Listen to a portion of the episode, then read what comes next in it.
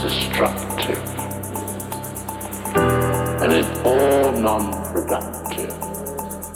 We do go in for these various emotions, call them negative emotions. But when all these are removed, and you can look forward, and the road is clear ahead, I think that's as happy as I would ever want to be.